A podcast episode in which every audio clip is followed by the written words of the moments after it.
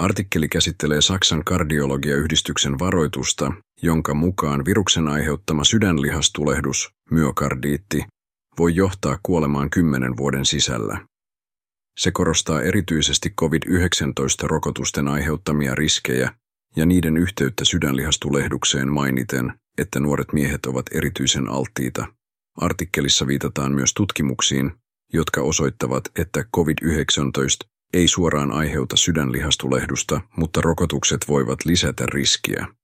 Lisäksi mainitaan, että sydänlihastulehdukseen sairastuneiden kuolleisuus on korkea ensimmäisten viiden vuoden aikana.